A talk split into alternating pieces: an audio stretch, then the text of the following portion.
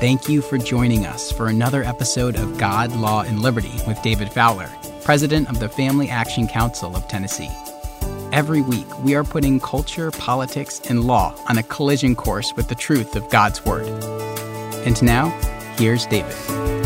Welcome to this week's episode of God, Law, and Liberty, and I'm delighted to have you with me here today. For those of you who may just be listening to the series that I've been doing recently, let me just recap it briefly and then we'll move on into today's material. But over the last few weeks, we've examined the biblical conception of law and the close correspondence that conception of law has to common law, and have covered some basic fundamentals of common law and its perversions under the influence of the positivist conception of law that began with Jeremy Bentham. Now, Bentham's positivist view of law was embraced by the French in their late 18th century revolution, the French Revolution, and was ushered into America's jurisprudence under the influence of U.S. Supreme Court Justice Oliver Wendell Holmes in the early 1900s. Now, if some of those terms are unfamiliar to you because um, you've just joined us, the biblical conception of law is that law is akin to wisdom and that the law of God is revealed not just as rules that we think of law as today, which is the positivist view of law, but it's it's revealed throughout the whole narrative of scripture. The Torah was known as part of the Pentateuch, right? Part of the Pentateuch was the Torah, I should say. And and so part of the law of God is being revealed when it says, In the beginning God created. That's part of the conception of the law of God that now will inform all of the rest that follows, for example. Whereas a positivist view would say the lawmaking body, whoever that might happen to be, the Supreme Court or the legislature or Congress, said X. And that's the law, period. End of discussion. It's the law because it's the law. But there's some American history at the time of our founding that no one ever told me, and it's helpful to understanding what we need to be doing now. And I want to submit to you the idea that a plan of action that does not consider what we've had, our past, our history, so that we can see what it is that we have perhaps lost in comparison to that and to what we now have, it'll tend not to be a good plan. Because history is not circular, but linear. It's moving somewhere, and if we don't know where we've been, we won't know where we are or where we're going. What I'm getting at here, and what I want to spend some time on today, is that we all have friends who are MAGA people, Make America Great people, and maybe you're one of them. But from those I know, I don't think any of them have a concrete understanding about what made America great. They have general ideas, nebulous ideas. We believed in God. We had prayer in schools, but they don't have a concrete idea of what made America great, at least so far as our legal and civil government structures go. And I suspect they don't really appreciate the tension that existed in the early years of the United States between a worldview and therefore legal structure based on a biblical cosmology, according to the biblical narrative, and that which was determined and in the process of being determined by Enlightenment philosophy, where God was minimized and eventually became relegated to an upper story, subjective, emotional, mental experience. And again, I'm not trying to be critical here because I didn't know these things most of my life either. I'm just being candid about myself and, and what I've observed. But there are two titans of American history, one in civil government and one on the United States Supreme Court, who typified this tension between common law and positive law, between a biblical cosmology and a man centered positivist cosmology. And they struggled between those two.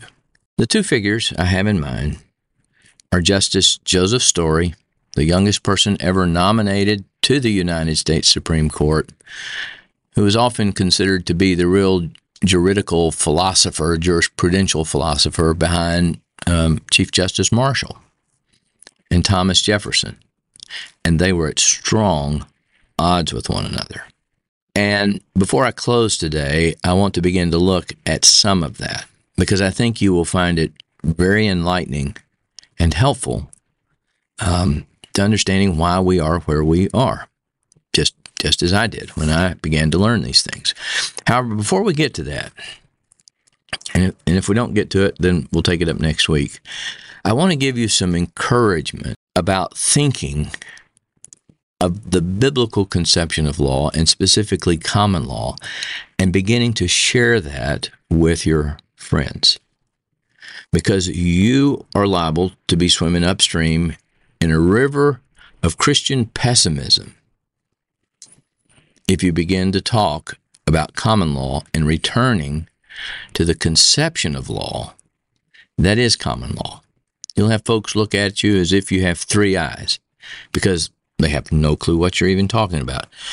Common law and the biblical conception of law doesn't really fit in a world whose metaphor, whose defining image or picture is the world is, is simply that of a machine.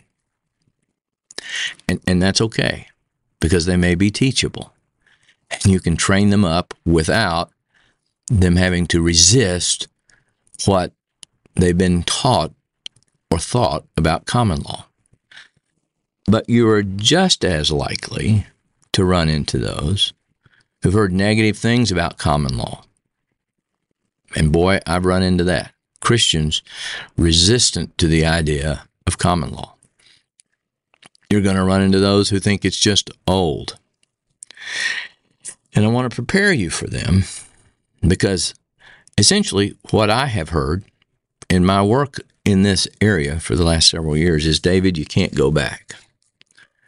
Or a Christian brother of mine in the policy world saying, David, you're talking about what the law ought to be, but that's not what it is. As if we shouldn't try as Christians to move the direction of law into what it should be, just work with what it is, right? And I'm reminded of how often God told his people to remember, to remember. And you can't remember what you've not been taught.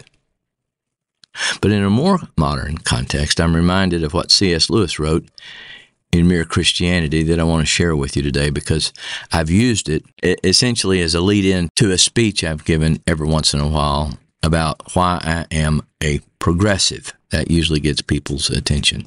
Here's what C.S. Lewis wrote We all want progress, but progress means getting nearer to the place where you want to be. Now, let me just insert here. He's he's writing this in the 1950s, and well, we still thought perhaps there was some telos, some end, some destination. Today, we've given up that idea. We've been so consumed into the machine and evolutionary thinking, just whatever next is, is what is, right? But he goes on and says, if you've taken a wrong turning, then to go forward does not get you any nearer. And that's what I want to say to my Christian friends. To accept what is and say, let's argue on the basis of what is, is to answer the fool according to his folly and make him think himself wise, and in essence, we become like him, which was the topic of last week's podcast. Lewis continues If you're on the wrong road, progress means doing an about face and walking back to the right road, and in that case, the man who turns back soonest is the most progressive man. There's nothing progressive about being pig headed and refusing to admit a mistake. And I think if you look at the present state of the world, and this is in the 1950s, it's pretty plain that humanity's been making some big mistakes. We are on the wrong road. And if that is so, we must go back.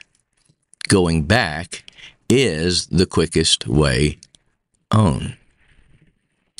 You see, in, in my view, going back going back to the conception of law that is common law, that's akin to the biblical conception of law. It can't be any worse than having the ACLU and federal judges kicking our rear end all the time under a positive law system. I mean, if you're losing, in just this week, Florida lost in federal court over its transgender legislation. Arkansas lost on its uh, legislation. Alabama lost on its, and Tennessee's in court now, and the Department of Justice has intervened. So, how many times do we need to keep losing before we say, should we try something different? Maybe going back to where we got off and trying to move forward isn't such a bad idea instead of continuing the way in which we're going. But it doesn't mean, and this is something I want to make clear to you, that returning to common law and the conception of law that is common law is not going to take us back to the dark ages. Uh, you're going to hear that. Oh, you want to take us back to the dark ages.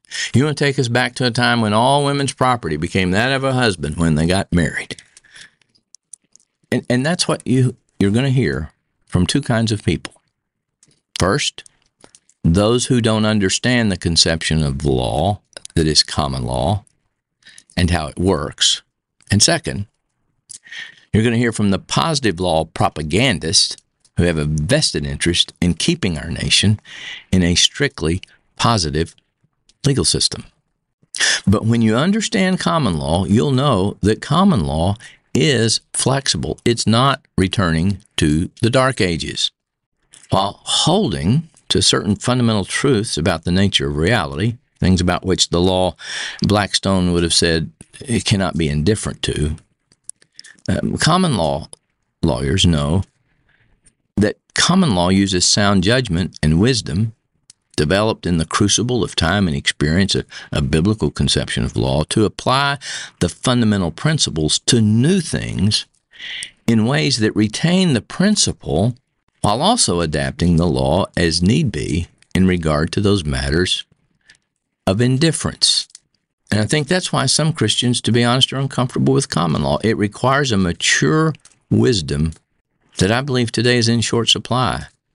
And it's in part in short supply because we've become accustomed to just having rules, and often we've reduced Christianity to rules so we don't have to exercise a good, clear, and clean conscience, which depends upon wisdom and prudence and knowledge and study and guidance of the Holy Spirit. Just give me a rule. Now, let me give you an example of what I just said. So you'll see how common law both works and how some people twist it and want to make sure we never use common law again in any substantive or real way. And this is really important, so I hope I can get this clear for you. William Blackstone, in his commentaries on the law of England, that the Supreme Court regularly cites as authority for interpreting our Constitution. I mean, they've done it throughout the centuries, okay? They use the common law in Blackstone's commentaries to reverse Roe versus Wade.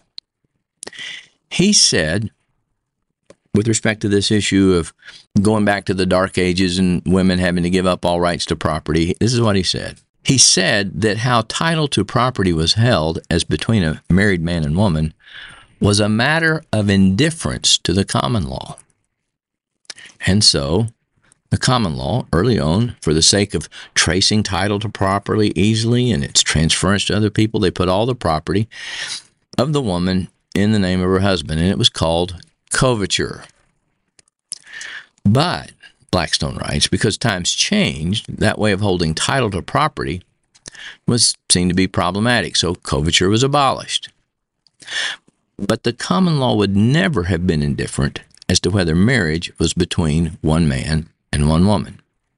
You see the, the difference between things that the law cannot treat as indifferent and those that are indifferent? The common law would never treat as indifferently the issue of man and woman and that relationship to marriage. But how you hold title when you're married, well, that's could be one way or another, right? They put it in the man, but could have put it all in the woman, arguably. And they could abolish that idea and let them hold all their property equally, which they did. They abolished coverture. Now, I say that so that you won't be convinced by people to stop talking about common law because it's going to return us to the dark ages. Now, I want to flip for a moment and look at how interested persons use and distort the common law for their political, philosophical ends. And they confuse those things about which law cannot be indifferent with those about which it can be indifferent. And it goes right to the United States Supreme Court and its same sex marriage decision in Obergefell versus Hodges, June 26, 2015. In seeking to redefine marriage, to abolish the idea that marriage is defined by man and woman, Justice Kennedy wrote for the majority um, something I'm going to read to you, and I think you'll see how he perverted the common law's clear distinction between matters of indifference regarding title to property and essential matters. Leaves me shaking my head that no state will challenge what he said for the sake of reversing that opinion. Anyway, here's what he wrote. Under the centuries old doctrine of coverture, which is what I was just talking about in relation to Blackstone, a married man and woman were treated by the state as a single male dominated entity. Okay, that's sort of right, right? And, and especially with respect to coverture, which is what he turns to next. As women gained legal, political, and property rights, and as society began to understand that women have their own equal dignity, the law of coverture was abandoned. Yep, Blackstone said it was. So we can agree with him, let's say, to this point. But now listen to how he ignores Blackstone saying coverture was a matter of indifference. Kennedy writes These and other developments in the institution of marriage over the past centuries were not mere superficial changes. Rather, they worked deep transformation in its structure, affecting aspects of marriage long viewed by many as essential. Well, if people had come to regard how title to property was held as essential, they had gotten off base. They had not remembered what Blackstone had said. And, and to be honest, we need to be saying, just like in The Princess Bride, if you ever watched the movie, liar, liar, liar. That change was not viewed as essential by Blackstone. And you see what happens when we don't know our history. Let me give you another example of why some will say we can't go back and it's too late to go back. And it's the perfect example of why we must go back. When a few Christian lawyers and I came up with Marital Contract Recording Act, you can find out about it at the Family Action Council of Tennessee's webpage, factennessee.org, factennessee.org, and, and got it filed in Tennessee. The positive law only crowd understood its implications perfectly. Now, to appreciate what they said, just briefly, the Marital Contract Recording Act takes the common law conception of marriage and says that if a man and a woman are competent to enter into contracts, such as to buy a plane ticket for their honeymoon and rent a beach condo, well, then they are competent to marry, marriage being viewed at the common law as, as a form of contract with rights and duties, without having to first get permission or a license from the state. So instead of getting a license to marry, they simply file an affidavit with the designated government office swearing that they're married. You see, it takes the state out of the creation of marriage and the state as a means of helping the married couple prove they're married. Now, here's what a pro LGBT lawyer for Rewire uh, magazine, I think it's a magazine, said about the proposal. And I'm quoting specifically defining marriage between one man and one woman as something the government then has an obligation to recognize as a valid union, sets up the stage for Obergefell being rendered meaningless. Now, notice what the lawyer is saying. She understands that the act is saying there's something real out there about marital relationships that the government doesn't create but must give way to. It has an obligation to recognize.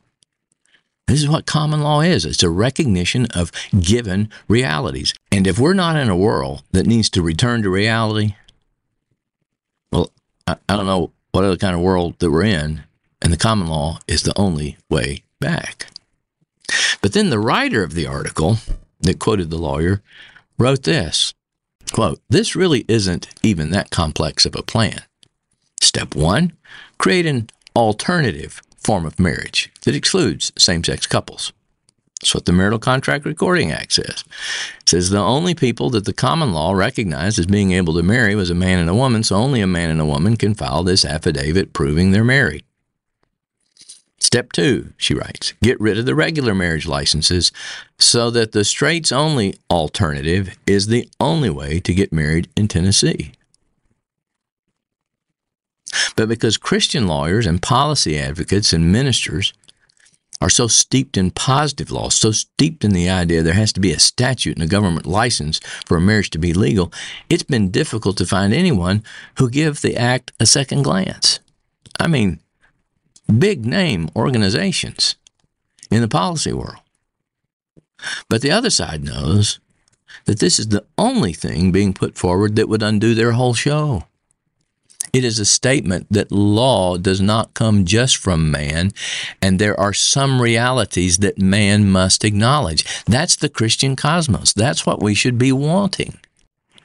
Well, now, in these closing moments, let me turn to a bit of the history I mentioned about whether common law or positive law would frame our legal system at the founding of our country. And I'm drawing this from a book by Joseph McClellan entitled Joseph Story and the American Constitution. If you want to know more about natural law and common law and the changes that were taking place from the time of Thomas Hobbes in the 17th century to the early years of our country, then it's it's really a great book, and and um, I think it's um, accessible to non lawyers. Uh, you know, your uh, tenth grader may not get it, uh, but but I think a a person of, of good education should be able to follow along without getting tied up in legalese. Uh, let's put it that way.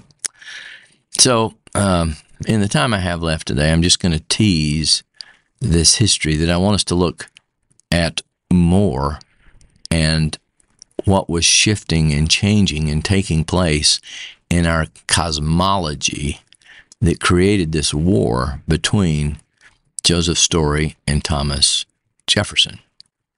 So McClellan wrote this The common law, around which American revolutionaries had rallied in the struggle against England, became almost overnight an object of public scorn. so we're talking about the rights of Englishmen, right? We even put into our Constitution the right of life, liberty, and property, which came from the common law, right? But but he's saying while, while that rallied the revolutionaries to fight against England because we were denied our rights, the, the attitude flipped.